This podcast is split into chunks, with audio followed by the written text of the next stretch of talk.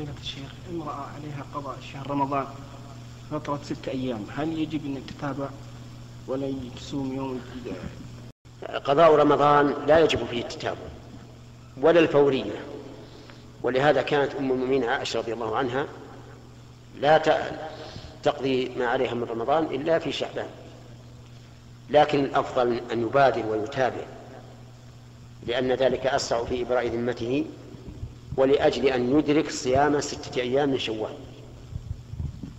نعم.